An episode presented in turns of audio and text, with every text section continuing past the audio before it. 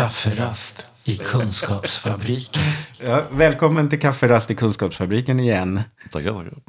Du är nog den första som får komma tillbaks. Okej, okej. Ja, känn dig hedrad Magnus. ja, Ja. absolut, Och du var också en av de absolut första som jag intervjuade i den här podden. ja. Ehm, och jag lyssnade på det avsnittet igår. Mm. Eh, och du heter fortfarande Magnus Larsson. Ja, det stämmer. Jag har inte bytt namn. Och du är, har en tydlig skånsk dialekt och bor i Storuman. ja, det är lite konstigt, men Ja. jag trivs bra. Vad jag kan Lagom. se så har håret växt sen sist. Ja, det har det. Och skägget har försvunnit. Jag försöker och... Men i övrigt är du kan, dig rätt lik. Ja, det tror jag. Hoppas jag. Det hoppas jag. För det, det har gått bra. Så det... Hur har du haft det sen sist? Jag har haft det väldigt bra. Ja. Väldigt bra. Det Hur länge har du bott i Storuman? nu? 20 år snart. 20? Ja. Jag prövade att bo i Umeå ett tag i staden och det, det hade jag ångest. Kom till Okej. Storuman försvann det direkt. Helt fantastiskt. Ja. Här är det, alltså i stan är det ett personnummer, en sjukdom, en diagnos. Mm. När jag kommer på psykiatrin här så är det Magnus. Då. Eller när jag Ja, kommer på apoteket behöver jag inte visa legitimation. Alltså man är människa. Mm. Och det, det, det känns väldigt bra.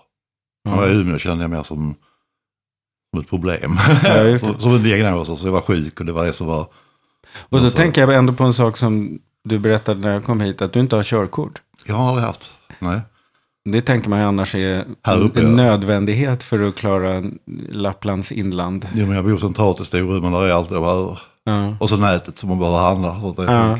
Tyvärr, jag handlar gärna lokalt men, men eh, inte när det kostar flera tusen extra, det går inte. Nej, då tar du på nätet. Ja, precis. Hämtar ut på Ica. Ja, precis. Ja, Mm. funkar bra.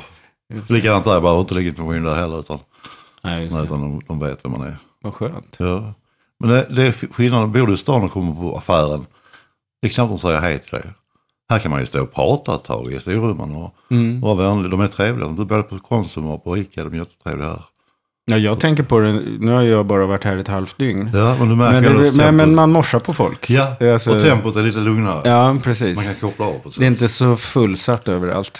Men jag menar, när du kommer till Stockholm och, och, och, och står på tunnelbanan. De går med fem minut- minuters mellanrum. Och folk springer för att hinna med. Ja.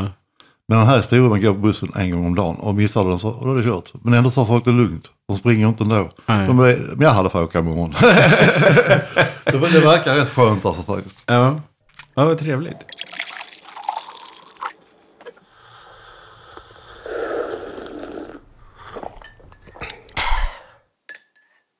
Hur har du haft det med hälsan då? Ehm, förutom att jag har gått upp i vikt, vilket jag tycker är synd. Mm. För att jag, när jag fick kontakt med vården en gång i tiden vägde jag 70 kilo, 67 kilo, nej 70 kilo ungefär, 67-70. Och eh, så fick jag en neuroleptika, gick upp på 60 kilo. Nästan dubbelt så dubblerade min vikt. Mm. Och det, det, det är någonting jag gärna arbetar med nu idag, att, att folk ska tänka efter när de är neuroleptika med de, de biverkningar som finns. Mm. Bara bara viktuppgång är väldigt vanligt. Det är det. Och det är en hälsofara. Definitivt. Mm. Ehm, Många, många som äter dålig neuroleptika är väldigt överviktiga sådär, och det, det tar på hjärta och lungor och sådär. Men har du någon strategi för att... Gå ner i vikt, ja. röra på mig. Ja. Det är det, det, det som gör. Ingen jag är för lat. nej, nej, precis, jag får gå. Men det gör mycket. Ja. Faktiskt. Så mm. det... Mm. Vi har ju haft i, i podden här under sista året flera mm. avsnitt som har handlat om rättspsykiatri på ja. olika sätt. Och mm. det är också en del av din erfarenhet. Ja, det är det. Ja. Sju års rättspsykiatri. 77 år? Mm. Var fick ja, du? Sankt Lars. Vad sa du? Sankt Lars i Lund. Sankt Lars i Lund, ja just det. Särskilt vårdkrävande. Mm, precis. Mm. Ja. Var det där du började bli frisk eller vad man ska säga? Eller? Ähm, bitterhet och ilska försvann efter ett tag. Alltså, jag kommer ihåg när jag kom in första gången på Sankt Lars. Som jag hade skämtat om som ung. Mm. De där dårarna på Sankt Lars. Och, och så plötsligt var jag en sån själv. Mm. Och så kommer jag in och så sitter två stycken med långt grått hår och långt grått skägg. Jag tänkte gud man kommer aldrig ut. Den har varit där i 40 år. Så Mm. var, ja, då blev jag rädd. Ja, det förstår jag. ja. Men kändes det som att det här är slutstationen? Liksom? Nej det gjorde väl aldrig men, men, men jag tappade sugen. Jag, jag tränade två gånger om dagen när jag satt på häktet. Mm. När jag blev kryssad som det heter, när man Mm. blev dömd, då försvann allt. Jag slutade jag Ja, då slu- röra mig. Jag- Allting var försvann. sluta ta hand om dig. Ja, ja, jag la- lämnade över det på andra då ett tag. Mm. I början var det nog det bästa jag kunde göra. Men sen blir man institutionaliserad. Det, det är inte bra. Nej. Det är också någonting som, jag ha, när jag var på väg ut så hamnade jag på behandling, det är så jag hamnade här uppe. Ja, på det. kursgården Mm. i, i Stensele. Och jag var först och tittade eh, på ett behandlingshem i eh, Hässleholm, Mm. Finjagården. Och det var, vet läderfåtöljer, kristallkronor, restaurangstandard i mat- matsalen. Jag tänkte, där vill jag ju vara. Mm. Men så såg jag de som var där, de gick som zombies. Mhm. Så jag tänkte, här begraver de henne. Och jag är rädd för att hade jag hamnat där, hade jag blivit helt institutionaliserad. För att när jag kom upp till Stensele då, kursgården, där var det fullt ös. Det var narkomaner Mm. och alkoholister. Men det var ju liksom musik, musiker och konstnärer och de jagade och fiskade, vi, vi höll på med trädgårdar. Det var hela tiden, man fick, fick själv laga mat va. Mm. Man hade någon vecka då och då. Och så städningen fick man göra. Och jag är glad att jag hamnade där, där jag fick ta lite ansvar. Mm. Att, jag tror att det var det som gjorde att jag kom ut till slut. Kafferast i Kunskapsfabriken. Men hur gammal var du när du blev dömd till rättspsykiatri? Jag var så var jag 20, 29, 28, 29. Mm. Något sånt där. Och då hade du kämpat några år med Ja, att börja må gjort. dåligt. Liksom. Jo, ja, det hade, hade gått. eh, Men när du hamnade i rättspsykiatrin, hade Mm. du förstått att du var sjuk då? Ja, äh, nah. På sätt och vis. Jag förstod att det inte var rätt. Mm. Och när jag väl fick medicinen, jag fick en liten tablett. Jag har inte så mycket medicin, men jag fick en liten. Då var det som, oj, vad har jag gjort? Vem vilken, vilken Jaha, då kunde du liksom se Ja, det från ett annat håll. Ja. Det vände, vände va. Och jag Mm. kunde förstå att, att, att det jag gjort var fel och att eh, jag var förvirrad och jag var, hade levt i en verklighet som inte existerade. Mm. Magisk tankevärld och sånt här. Så att eh, Mm. jag fick, den hjälpte mig. Medicin är inte allt här världen, men den lilla pillen, Mm. pillen den hjälpte mig. Ja, men tillräckligt för att du skulle förstå skillnaden, så att säga. Ja, Ja, det, det. svängde. Jag, jag började lugna ner mig. Ilskan la sig. Och jag kunde se med klar blick på vad jag hade gjort och så där, Mm. vad som hade hänt. Så du fick en ganska positiv erfarenhet av medicinering tidigt då? Nej, jag vägrade ta den. Trots Jag, lä- jag lämnade in 100 tabletter så sa nu har jag inte tagit de här på, på så länge. Ja, Och då sa de, ja men vi har märkt det, sa de. För innan sa de att jag var duktig som hade till medicin och sånt där. Va? Men eh, idag är det annorlunda. Idag är jag, är jag glad för medicinen. Ja, när, jag väl, okej. när jag väl tog den. Men alltså, var, när, då när du var i rättspsykiatrin, Mm. var det då du inte tog medicinen? Eller? Först, först så sa jag att jag inte ville ha medicin och de Ja. lät mig faktiskt pröva. Ja, Men det gick inte. ja. Och sen så blev jag aggressiv med personalen. Då fick jag en, en, en spruta pennbälte, det. spruta i, i baken. Och sen så krampade jag ihop och fick en spruta till så det ordnade sig. Efter det blev jag medicinerad.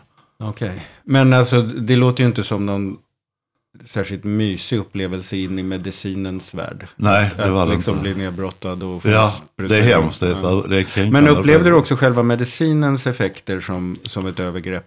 Nej, nej. Nej, utan Inte- den- inte, inte, ja, den, den gången jag fick sprutan när jag Ja. krampade ihop, det var ju som ett övergrepp. För Ja. den, den, den gav mig, alltså de sa ingenting om att det här kan hända. Nej. För jag, kramp, jag kunde inte svälja, jag kunde inte andas, ingenting. Va? Jag blev jätterädd och trodde jag Mm. skulle dö.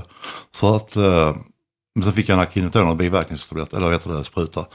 Men de kunde gått och berättat för mig hur det här kom upp, då hade jag inte blivit så rädd. Nej. Det gjorde de inte. Hur lång tid tog det för dig att få förtroende för medicinen sen efter det där? Jag tog ett tag faktiskt, det gjorde det. Men, men eh, när jag började på komvux då, jag gick på komvux lite grann när jag var inlagd. eh, och fick högsta betyg i allting. Mm. Och var lugn och harmonisk och sånt där. Då, då började jag förstå att det här var ju rätt väg att gå. Okej, för Det att du helt enkelt hade förmågor igen. Jag kunde, kunde, jag kunde göra det jag ville. Mm. Så att innan när jag var sjuk kunde det ta mig åtta timmar att läsa en sida text. Okej. För jag, var så, jag, var inte, jag var inte, kunde inte koncentrera mig på det för att allt var ett hot. Jag var väldigt paranoid. Mm. Så att eh, då hade jag, det tog mig åtta timmar, men jag gav mig inte.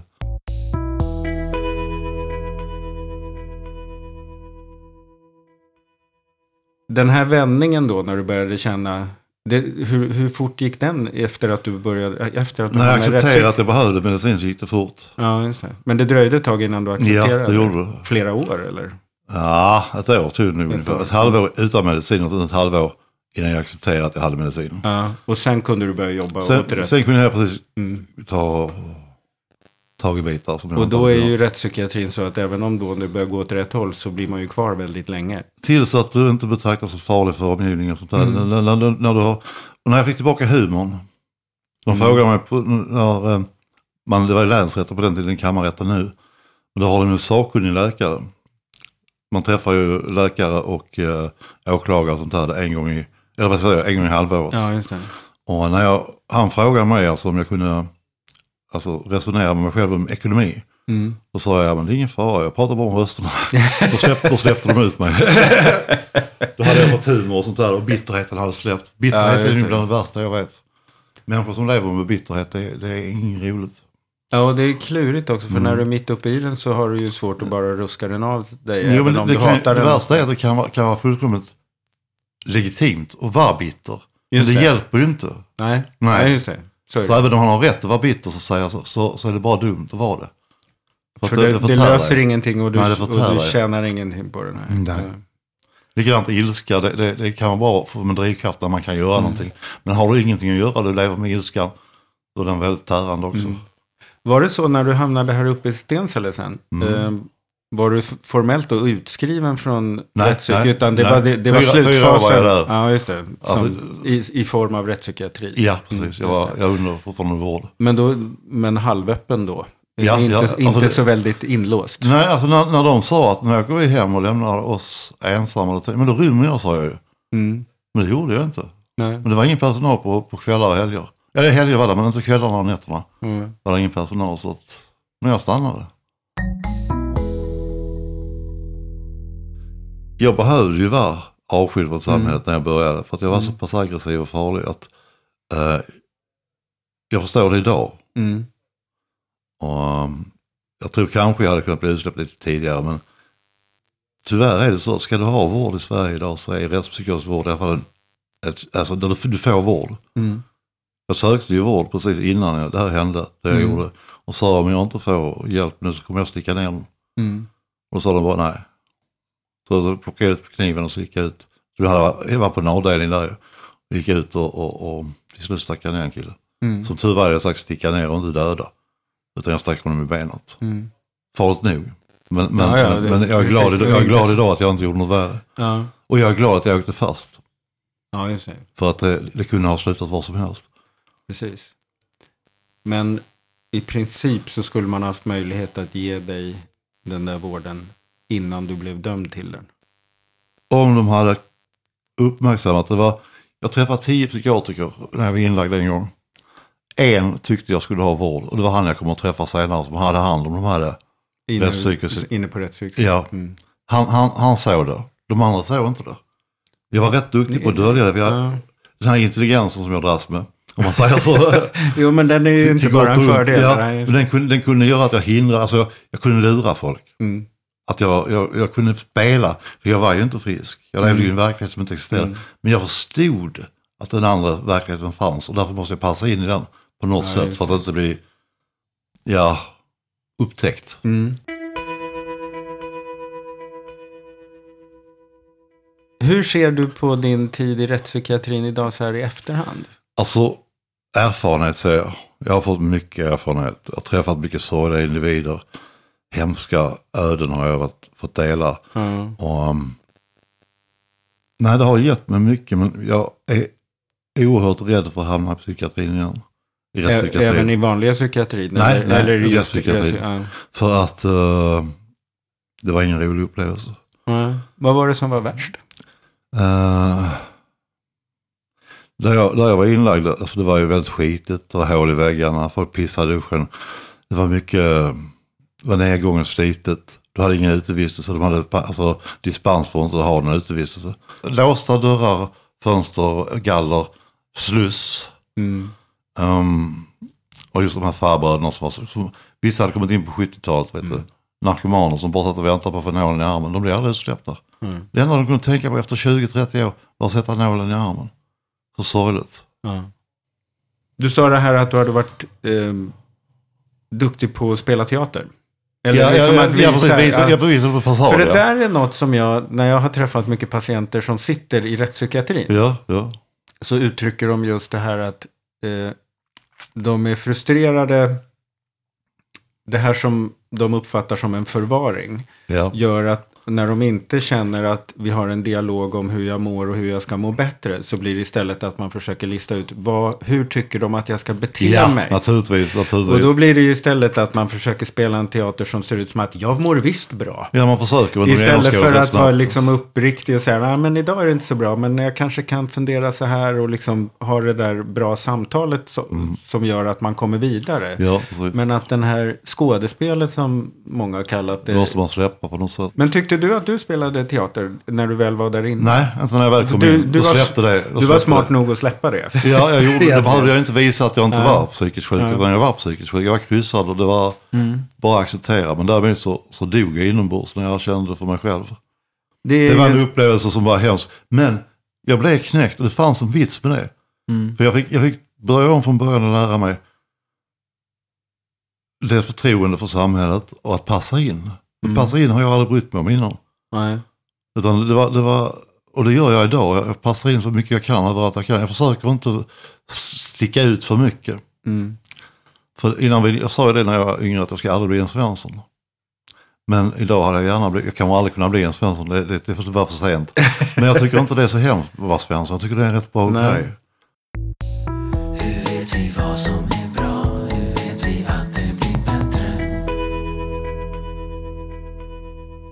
Jag minns eh, en kvinna, en äldre kvinna som jobbar på rättspsyk, jättetrevlig. Jag har varit ute och fiskat på morgonen med, med personalen Mm. fått lite torsk. Då stängde hon matsalen vet du. Och så satte mig alltså på en stol där vid bordet. Och så stekte hon, alltså, vad heter det, torsken då, panera och steka och så, och så skirat smör och så där. Och det var så gott. Och det var så snällt av henne. Mm. Och det var någonting hon absolut inte behövde göra. Och det tror jag är rätt viktigt för att som, som, som patient på rättspsyk, eller i vilken psykiatri som möjligt, Mm. så vet du vad som ingår i arbetsuppgifterna. Va? Mm. Man är rätt, vet vad jag kan kräva, vad jag kan vänta mig. När personalen gick utanför det, vilket hände Mm. ganska ofta faktiskt i slutet, så, så blir man jävligt, man uppskattar det. Mm. Jag uppskattar det väldigt mycket. De här lilla extra, när de gick outside the box, utanför för så här bekvämlighetszonen och sånt där. Det gjorde jättemycket. Mm. Och det är jag tacksam för. Och jag är tacksam, det ska jag ge en eloge till alla de som orkar med. Att jag har ett leende efter 20 år i rättspsyk. Mm. Eller särskilt vårdkrävande. Att de orkar med och fortfarande le. Och, och vara uppmuntrande och sånt där. För att det, det är värt guld. De ska veta om att de är guld värda. Och ehm, nej, de, där jag var där gjorde de ett, ett hästjobb. Ja. Faktiskt, det måste jag säga. Jag har aldrig träffat en empatisk läkare eller psykiatriker. Men däremot har jag träffat mycket empatiska människor på golvet. Så som vi pratar om hur du mår så handlar Ja. det ju om hur du har hittat sätt att eh, liksom se på dig själv och att Mm. liksom eh, inte vara bitter och sådär. Och det är Nej, ganska precis. lite av det. Väldigt mycket av det, en förutsättning för att komma dit är ju Mm. att medicin och sånt där funkar. Men att det får stora jobbet är ju liksom allt det alltså andra. komma tillbaka till, till samhället. För det var, jag Ja, tog avstånd det. från samhället, jag var rädd för alla. Ja. Och jag hade ett förakt för samhället. Mm.